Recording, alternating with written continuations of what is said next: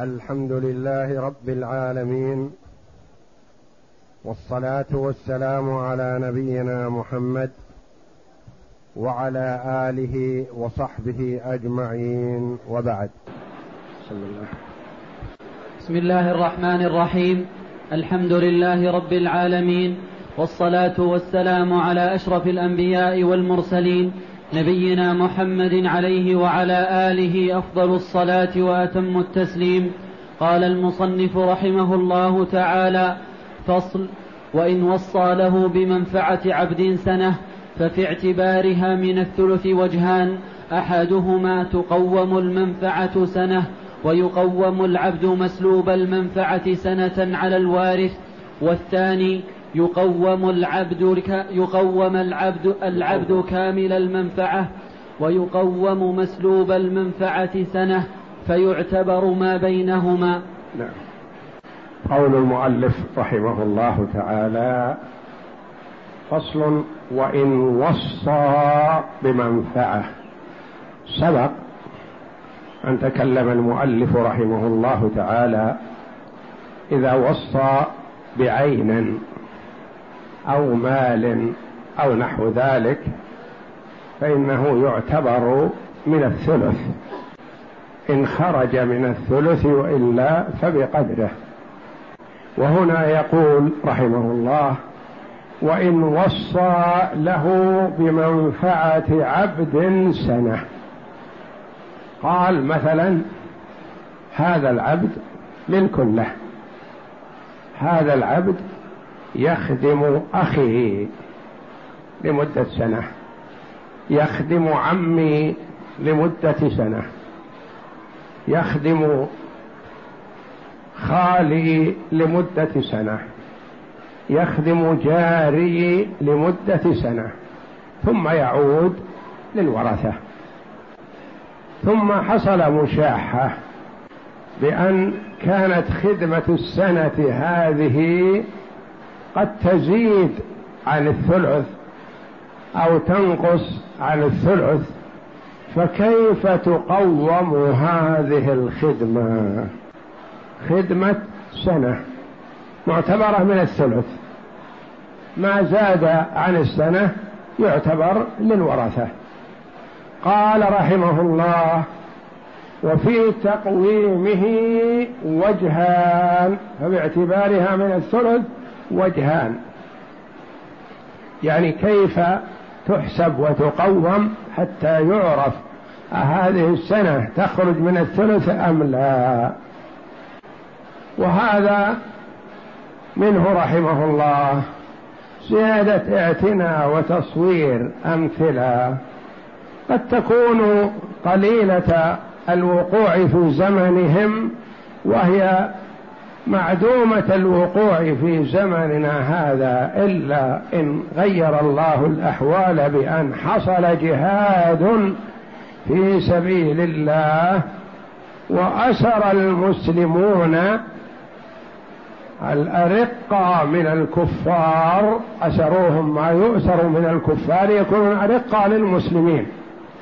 ولكن هذا التمثيل ينطبق حتى على الشجرة المثمرة. شجرة مثمرة.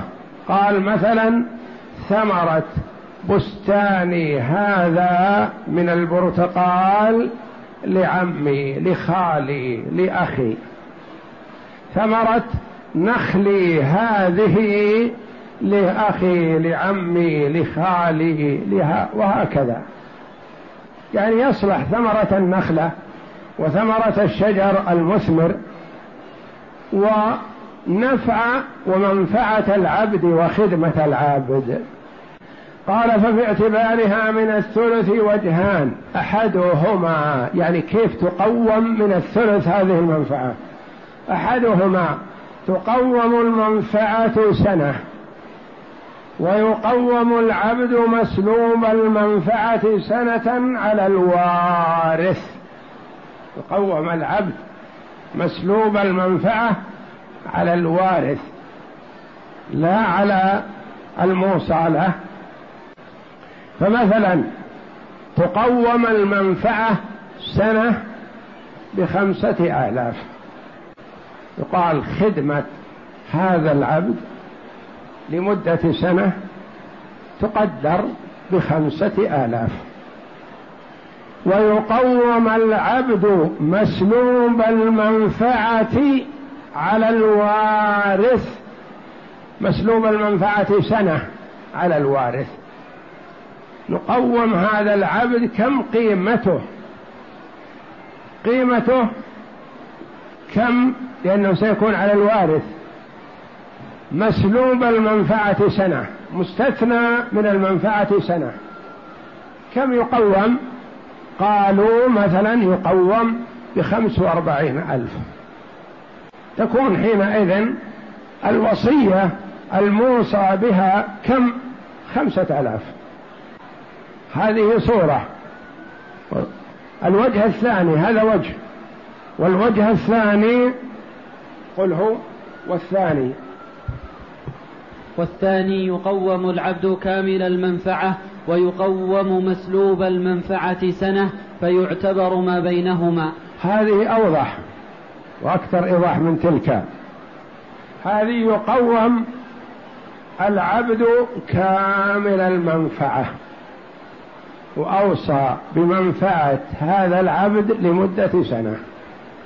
قال يقوم العبد كامل المنفعة يعرض في السوق. كم يساوي؟ قالوا يساوي يشترى واحد يشتريه يدفع القيمة ويستلم العبد بخمس خمسين ألف مثلا. ويقوم مسلوب المنفعة سنة. نعرض العبد على البيع ونقول من يشتريه؟ لكن الآن نحن في واحد شعبان. نسلمه إياه في واحد شعبان من عام ألف وأربعمائة وثلاثين يعني بعد اثنى عشر شهر من الآن. من يشتري؟ توقف المشترون. اللي يرغب في العبد يشتريه يريده الآن يأخذ بيده يأخذ معه. يشتري عبد ما يسلم إياه إلا بعد سنة؟ يقول بعد سنة تغير الأحوال. يمكن يشتريه ليخدم أباه ليخدم أمه ليخدم مثلا من يريد خدمته. يقول بعد سنة ما ما يرغب فيه. والثاني أن يقوم العبد كامل المنفعة. هذا تقويم. يعني كم ملك يعرض في السوق كم يساوي؟ كامل. ويقوم مسلوب المنفعة سنة. ويعتبر من الثلث ما بينهما. يعني مثلا طريقة الأخرى الوجه الآخر يقوم العبد كامل المنفعة بخمس وخمسين ألف. مثلا يقول أعطوني إياه خذوا خمس وخمسين ألف. يسلموني إياه. كامل. ما أنتظر. إذا قلنا من يشتري هذا العبد على أن لا نسلمه إياه إلا بعد سنة. يتأخر المشترون. وما نريد. يجي واحد يقول نعم أنا أشتريه بخمس وأربعين ألف. أشتريه بخمس أربعين ألف على أساس تسلمونني إياه بعد سنة. المنفعة الموصى بها الآن كم هي؟ عشرة آلاف. عشرة آلاف. الفرق بين الوجه الأول والوجه الثاني. الوجه الأول قومنا المنفعة لمدة سنة. ثم قومنا العبد مسلوب المنفعة سنة فقط. وما بينهما يعني يكون الموصى به هو المنفعة التي مقدرة بخمسة آلاف. الوجه الثاني يقوم العبد الآن يباع على من يشتريه. يقول المشتري أنا أشتري بخمس خمسين ألف سلموني يأخذ الخمسة وخمسين ألف. ثم بدأ لنا قلنا لا هو موصى به لمدة سنة. ما نسلمك إياه إلا بعد سنة. الآن الورثة ما يملكون المنفعة هذه لمدة سنة. مستثنات. فيتأخر المشترون. يقول لا إذا ما نشتري. يأتي من يشتريه يقول أنا أشتريه بخمس وأربعين ألف. تكون المنفعة الموصى بها كم؟ بعشرة آلاف. نعم. قال وإن وصى بنفعه حياته ففيه وجهان. أحدهما يقوم العبد بمنفعته ثم يقوم مسلوب المنفعة فما زاد على قيمة الرقبة المنفردة فهو قيمة المنفعة. والثاني يقوم العبد بمنفعته على الموصى له لأن عبدا لا نفع فيه لا قيمة له. نعم. وإن وصى بمنفعة حياته. يعني حياة العبد. ففيه وجهان. الأول الصورة الأولى بوجهيها وصى بمنفعة سنة. هنا وصى بمنفعة العبد مدة حياته. والعبد يكون ملك للورثة. لكن إيش تستفيدون منه؟ منفعته موصى بها والملكية للورثة. يقول فيه وجهان أحيانا يكون الرقبة فيها لها قيمة يريد أن يقوم الرقبة ويقوم المنفعة وأحيانا الوجه الآخر يقول الرقبة لا فائدة فيها ما دام مسلوبة المنفعة. صفة التقويم. العبد بمنفعته مثلا إذا كان موصى به مدة حياته. العبد بمنفعته مثلا بخمسين ألف.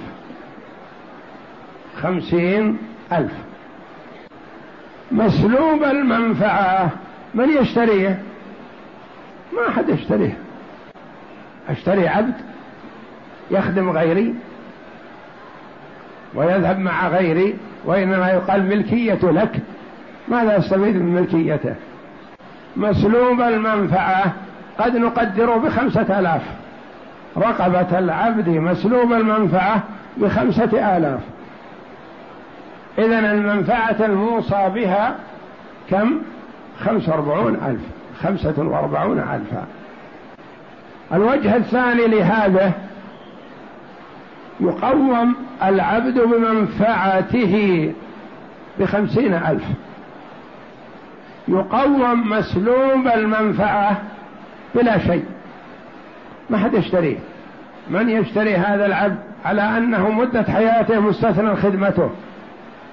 يقول ماذا أريد من وراء عبد؟ مأخوذ خدمته. وش أستفيد منه؟ ما لي منفعة منه إطلاقا. معناه أنه لا أرغب فيه. قال لا شيء نقدر القيمة لا شيء.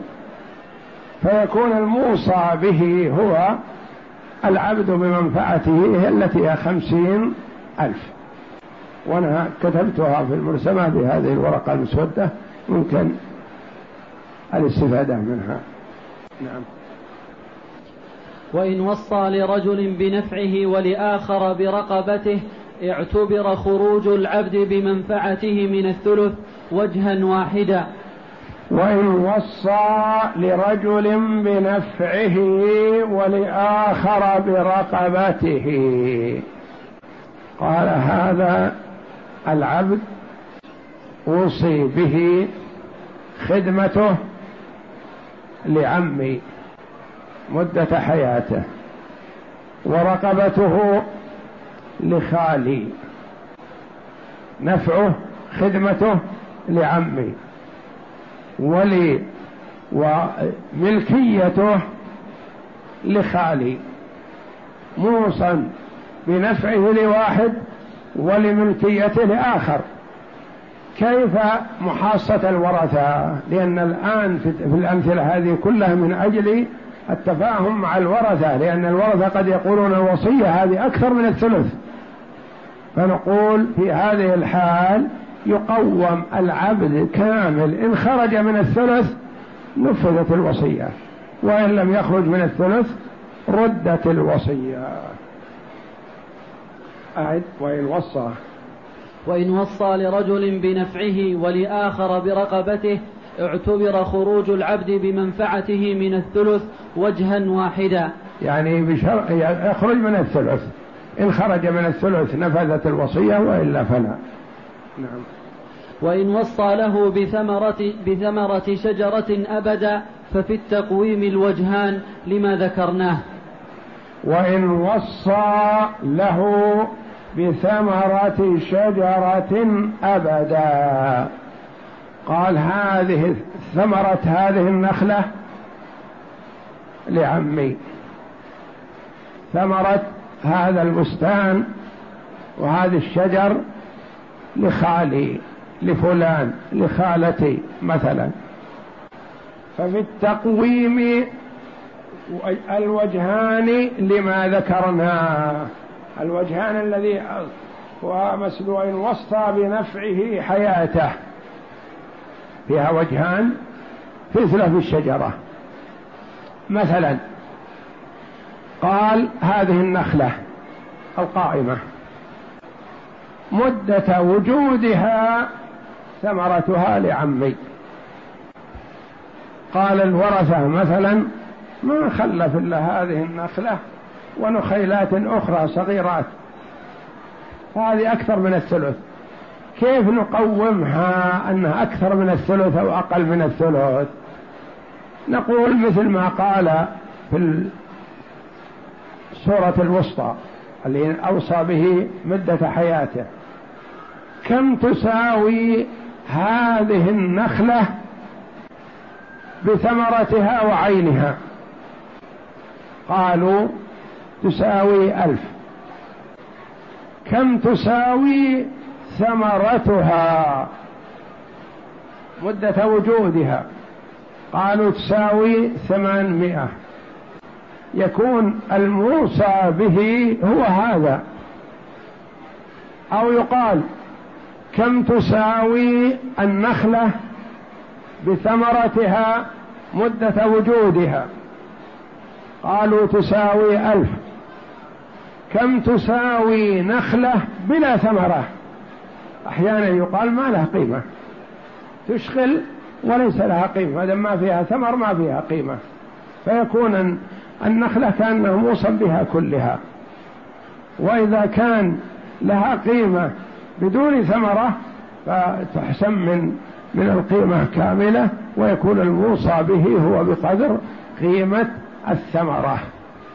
وهذه مثل ما ذكرت لكم مسائل نادرة الوقوع. وقد تكون يعني بعيدة كل البعد الوقوع. لكن المؤلف رحمه الله تعالى في آخر كل باب يأتي بأمثلة وتصويرات يدركها من آه، القوي في الإدراك وتخفى على الكثير. فالذي تخفى عليه ما يضيق صدره. يقول إذا وقعت إن شاء الله سنجد من يحلها. أن بعض الناس مثلا أو بعض طلبة العلم إذا صعب عليه المثال أو تعسر عليه اتهم نفسه. قال فهمي ضعيف؟ ما يلزم أن يكون ضعيف إذا كانت معقدة. وليست مثل ما يقول بعض السلف رحمة الله عليهم. إذا قرأ المثل من القرآن ولم يفهمه بكى على نفسه. هذا معقول. ولما إذا سمع المثل أو قرأ المثل من القرآن فلم يفهمه بكى على نفسه. لما لأن الله جل وعلا يقول وتلك الأمثال نضربها للناس وما يعقلها إلا العالمون. فيقول ما عندي علم. إذا هذا حق. والله أعلم. وصلى الله وسلم وبارك على عبده ورسول نبينا محمد وعلى آله وصحبه أجمعين.